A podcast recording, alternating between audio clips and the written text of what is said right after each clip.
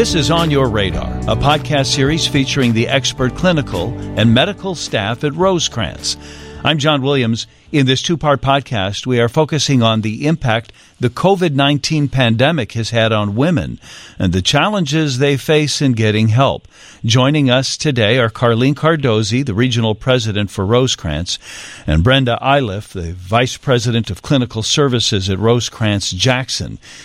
They serve the Iowa area out there. Is that right, Brenda? Welcome to our podcast series. All of Iowa. Thank you. Carlene, you visited with us before and in the previous podcast in this two-part series. And in the last one, we talked a little bit about the impact that women feel because of the pandemic, but we didn't talk about the sort of stigma associated with it. Carlene, would you say, though, that women have a unique experience? And is there a stigma associated with it that men might not feel? I do think that women have experienced it differently. You know, there is that saying out there that is not very ladylike. And I think at times we don't think that addiction is very ladylike, or we don't think that struggling with a mental health issue is very ladylike. And that simple comment is full of stigma and shame for women when they're struggling with either of those factors. The other thing is that women are known for being caretakers, but not often do they care for themselves the same way that they care for others. And so during a time like COVID-19, it seems like everybody needed to be cared for, whether that be elderly parents or children or spouses or your job, depending on the situation or your type of work. And women extended themselves and cared for the community, their family, and did not necessarily care for themselves the way that other men or populations might have done the same. Yeah. Well, then that makes this conversation overdue, doesn't it, Brenda? Because we have talked about the impact that the pandemic had on teens and teachers, everybody at school, first responders. I mean, we've carved out every group, and yet here we are finally now addressing how the pandemic has uniquely affected women. Absolutely. You know, most of the research out there is done on men and groups of or the general population, but women have always struggled with substance abuse, you know, whether it was in the 30s where women were using cocaine, but they were invisible, so nobody talked about it, or whether it was in the 60s where women were using diet pills or socially drinking, but nobody talked about it, you know, mommy's little helpers, or whether it's the mom on meth and nobody's talking about it. Women have always struggled with substance abuse disorders. However, what we're seeing is the COVID pandemic has made drinking increase as well as overdoses increase. So we're really exacerbating a problem that was already there. Yeah, I think we said this in the last podcast. We should have been having this conversation before the pandemic. But, Brenda, you would probably agree it's shined a brighter light on that circumstance. It sure has. That women are in. We've seen alcohol use increase significantly. Before the pandemic, the NIAAA, which measures alcohol use, they did a study of the last 20 years before the pandemic. And what they found is that alcohol use per capita, which is all of us, male and female, went up 8%, but for women it went up 10%. And then we entered the pandemic, and we're seeing through John Hopkins research that 60% of women are drinking even more, but the good news is 13% are drinking less. So what's different for those women? But we're seeing our alcohol sales significantly increase because of the pandemic, and then as Carlene so well said, women are isolating more and more because of the pandemic. I'm thinking of a video or a Facebook post I saw, and it was some sort of story, and it was about a woman in her 20s who, with all of her other 20-something, 30-something moms, said, wait a minute, girls, what are we doing here? We're drinking way too much. This has become too important a piece of our social fabric to get through this, and we laugh about it, but she's like, I'm not going to do this anymore. And I don't remember then if she formed a sort of let's all get together social network that was alcohol-free or not, but it did make her a bit of an outlier. I'll say that. Mm-hmm. There have been some groups where, again, it's about connection with women, some groups that have said, you know what, let's not drink in January. And then some of them have went on and said, yeah, I'm just not going to drink. I'm finding my life a lot different, so... but we at Rosecrance are here for the folks that are saying, I'm finding my life a lot different, too, and I'm struggling. I'm finding my life a lot different, too. That is, I'm not in the not drinking group. I'm in the drinking group. Or, as we said, I believe, in a previous podcast, or I find that my life isn't as stable as it should be. I'm riddled with anxiety or depression. Now I can't cope. And I suppose that's the same problem that women experience, like maybe they're stigmatized if they use alcohol too much. Is it more difficult for a woman to say, hey, I'm struggling mentally here and I need some help? There is definitely a stigma with mental health issues for women, too. You know, I don't want to be, quote unquote, crazy or feel like I don't have it all together. As Carlene said, women forever have been the central stabilizing factor of their networks, whether it's their families, whether it's their work situations. And so when that part of any network falls apart, there's a lot of shame, and then, of course, we have stigma, too. So if I'm too anxious to show up at work, what are people going to say? Also, as women, the research is saying, we tend to work harder at our jobs because we have to prove ourselves, whether that's in an executive function or even a lower function. So if I disappear, or what will people say? Or if I miss work because of childcare, or the other thing women do have that men usually don't have, though, is the trump card with childcare. I can be home drunk and I can say I have a sick child, and nobody's going to challenge that. You know, where a dad with that might be challenged a little bit more. Still, the system in some ways enables it. I would think that I would have hoped that we would be further along as a society than this, Carlene, that we would not have put that much pressure on women and asked them to sort of navigate this on their own. Yeah, I would have hoped the same, John, but I think during a pandemic or during a crisis period, we all resort to what we know. I know that, you know, all of us have read up on all of these things that are happening during this pandemic, and they equated it back to almost 9/11. 9/11 happened, there was an increase in mental health, there was an increase in drinking, there was an increase in disruptions in homes, and they're saying they're actually seeing that same cycle repeat with COVID-19. And so I think when there's not a crisis, I think women step out of some of the boxes or labels that we're given, and we sort of test the water and push forward. But I think when tragedy strikes, we go back to sort of our status quo, and that status quo puts us back in that caregiving mode, which I think is where we continue to struggle with women, is really we are the caregivers, or we are the one, you know, this might sound silly, but I know where to take my daughter for ballet lessons. If I go to treatment, how will she get to ballet? How is my decision going to impact my child? I think that we fool ourselves into thinking that our kids or families or neighbors don't notice that I might be unraveling. But the second that I admit it, then I have to do something. But I can sort of live in my world weird of denial, where I step out of my front porch and I look really put together. I think that's something else that women are dealing with right now. Carlene, do you think we judge women more severely then when they remove themselves from the family dynamic to take care of themselves? I absolutely do. I think, you know, we talk a lot about that self-care is not selfish. I think when a woman steps out of a row or chooses to do something for herself, they can be seen as selfish or difficult, a poor mom, not a loving wife, when really the time away, whatever that looks like, is going to make them have such a better connection and positive impact on those that they love. Yeah. You know, Brenda, I'm just listening to the two of you, and I'm thinking, yeah, the way we would couch it for the guy is the pressure was so great he buckled, but we would say the woman abandoned her family. She's got kids. Why isn't she there for the kids? We don't judge them the same way, do we? Not at all. It's very different to say dad's drunk and mom's on meth. And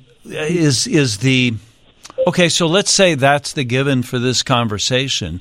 What do we do about that, Brenda? What's the next step then for that woman? Some of it is conversations like this, and the importance of providing education for folks on what does it look like, and actually normalizing things like the anxiety, the depression, which we talk about in the previous broadcast that was done through Rosecrance, that It's normal to feel anxiety and depression, and it's also, for a lot of folks, it's normal to want comfort of some sort, whether that's alcohol, whether that's food. I mean, we talk about people moving into almost food addiction during this pandemic. And while we don't treat that at Rosecrance, we can sure be supportive for folks. So providing education through podcasts like this, giving people information, acknowledging, and then supporting ways that people can connect. You know, even employers can be really helpful to provide crisis lines. I mean, there's one silver lining in this pandemic. There's probably way more than that, but that's telehealth. That people don't have to go away to get help. They can pick up the phone. They can do Zoom contacts. You know, outpatient treatment works for folks. They can talk to their 12-step groups are Zooming. There's just so many options for folks. But when you're in the middle of a crisis of some sort, you feel like you're all alone. And then you hear somebody else say, yeah, I've been there. I've done that. You know, and all of a sudden the hope starts to spark, that little piece of the hope. So how can we get information out and encourage people to reach out for it? I'm looking at you, Brenda, on a screen. We are Zooming as we record this. Would this be similar to a one-on-one telehealth session? And is that really effective? People open up? They feel better after that? In fact, some people open up more.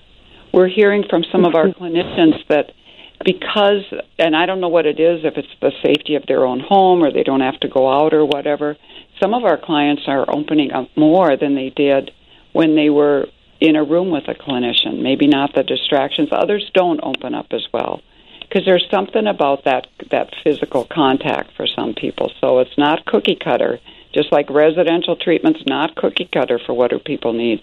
But what does that person need? Some of our poorer clients, they can't do telehealth. They live in the middle of Iowa. There's no broadband. They can't afford, you know, a smartphone. They don't want to use their government-issued phones. So it really varies on the person. But we at Rosecrance want to be there for how can we be helpful for you. You know, also, Carlene, I'm thinking that maybe the challenge for the woman is to, because she's the glue and she's trying to be strong and she doesn't want to be labeled as inattentive, but this must be one of the first hurdles. She has to turn to her boss or her husband or her partner or whoever it is she's sharing her world with and say, I'm going to do this. I need some help. I need either less time at work or more help at home or whatever it is, right? Right. And really, you know, part of it starts with just having an empathetic response and not minimizing that stress or struggle that person is going through. You know, we might have the tendency to say it doesn't sound that bad because, you know, in our head we do a lot of comparison. Women are, you know, queens for comparing ourselves against each other. And so it's really important that we don't do that to each other, that if someone is coming and saying, my life is so unmanageable right now, that we respond and say, I'm so sorry that's happening to you. How can I help? Instead of doing another response. And so I think it's the one thing that we can continue to talk about is making it a safe place for people to talk about the struggle. And safe place doesn't have to be a clinician's office the first time. It can be, you know, as an employer, somebody coming to me and saying, Carlene, I have to have Friday off. I cannot do this today. And me understanding where they're coming from. Yeah, that idea of moderation is intriguing to me. I mean, I wonder if that would apply to alcohol as well. Could somebody say, I'm drinking way too much, but I don't want to quit drinking? Is there a path for me that way, or is that kind of a fool's errand? So, you know, there's a lot of theories on substance abuse treatment. I think you meet them where they're at first. You know, I could turn off a lot of people if I said, nope, you're drinking too much. You better stop it right now. That's my point. They're not coming back. Right. If I say that's a great starting spot, what's your plan this week, and why don't we follow up next week and see if it works? I have a lot more empathy for the person. I hear where they're coming from. They might be more willing to share what that real struggle is versus me, you know, saying absolutely not, do it this way or no way. What do you think of that, Brenda? I totally agree. Not everybody has crossed the line. You know, one of the symptoms of diagnosing addiction is loss of control and attempts to control and loss of control and attempts to control. So some people who are just saying, you know, this COVID thing has got me and I'm drinking more than I should, more power to them to look at it and talk to somebody about it and make attempts to cut. People do it all the time with, you know, doc says the liver's in bad shape, okay, so they cut drinking or nicotine use. Not everybody has crossed that line. I'm just thinking of the old trope, too, of the guys will gather at a bar after circumstances are tough, and that's Americana. The women don't seem to have that same space, or at least we haven't carved that out for them, for better or worse. But, I mean, there is that dichotomy, right, Carlene? Absolutely. You know, sports games, bowling leagues, we can list a lot of, a good deal at work. You know, you sold whatever you're supposed to sell or closed the deal. Let's go have a drink. That historically is what you see men doing. But if you saw a group of women out on a Friday night possibly drinking too much, we do jump to conclusions. Whether we like it or not, that's what we do. And so how do we create social circles for women to celebrate, to feel bad, to cry, to connect, to do so many things that women want to do as well? I just want to touch on one other thing and then maybe ask you two ladies, what do you recommend specifically women do to get help? And calling Rosecrance could certainly be one of them, but child care must just be a unique complication for this, too. And, Brenda, I don't know if you want to say something about that generally, but it just seems to me like child care continues to fall more into the lap of women than men. It's shared world now, but I would say it's probably a burden felt more acutely by women listening to this podcast than men. Generally, because women are the caretakers, generally, in their network. And, yes, child care can be a barrier for treatment. And it can be as simple as, I want to go to my local 12-step group, or I want to go to my local church women's group, or I want to go to my local whatever temple or synagogue or group, but I don't have child care. I want to connect, but I don't have child care. And it can be a real struggle for women. But there's other barriers to treatment, too. Even looking at safe child care. I want to go, and my parents have said they'd take care of my child, but they abused me as a child. Think of the anxiety that ups for a woman. So, also, if I seek help, there's the fear of the loss of my children. What if people know? Will they take my kids from me? You know, kids add a whole different dimension for people seeking help. And yet we have to also think about those without kids, too. You know, some of those folks are saying, am I worthy of help? I don't have kids. I shouldn't have to take, you know, so being inclusive of all populations and including, you know, diversity and minorities and different family structures and how do people get help? You know, we talked about a culture of men, you know, going to the bars, but a lot of young women have made kind of a wine culture, if you will. And so we have play dates. You know, and play dates are going to the local park with wine and your kids, you know. Mommy's night out is drinking with your kids, you know.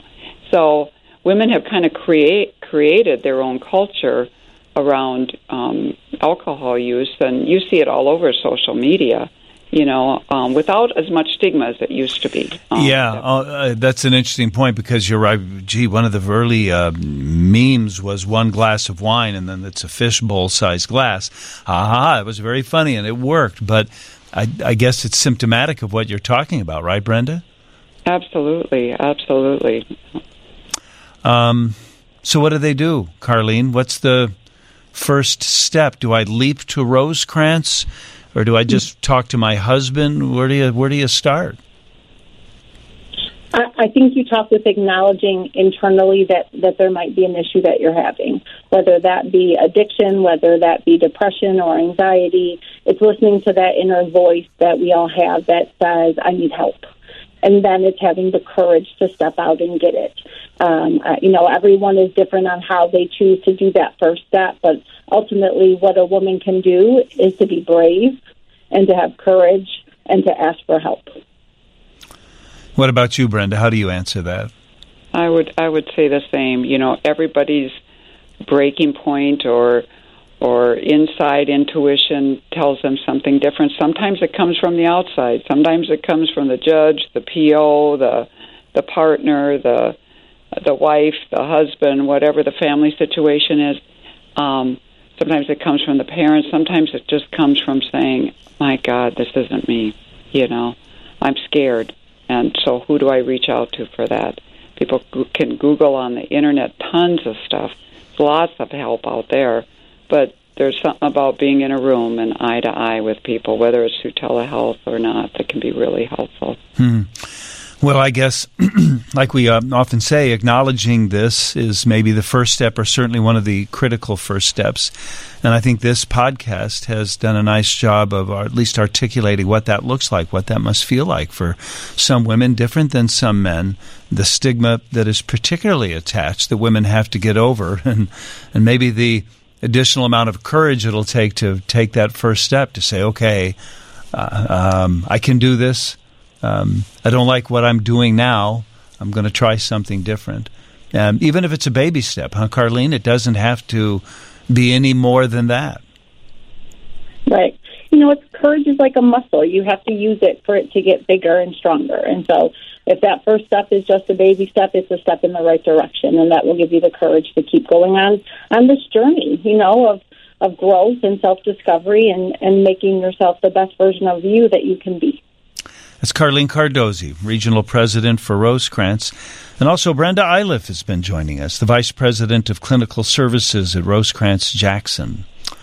Well done, Brenda. Nice to meet you. Thanks for joining us. You too. Nice to meet you too. Thanks for all you do getting this message out there. If they have the courage to listen to this, you know, that's a great little step. It's a great, huge step. Thank you again, ladies. I'm John Williams. For more help, counseling, and information, you can always visit Rosecrance at rosecrance.org. Rosecrance.org. Life's waiting.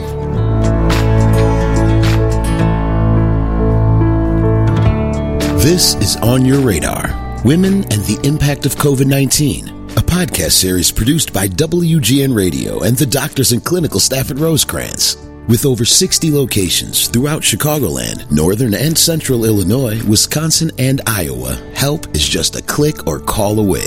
Go to rosecrance.org or call 866-830-8729 for more guidance and information.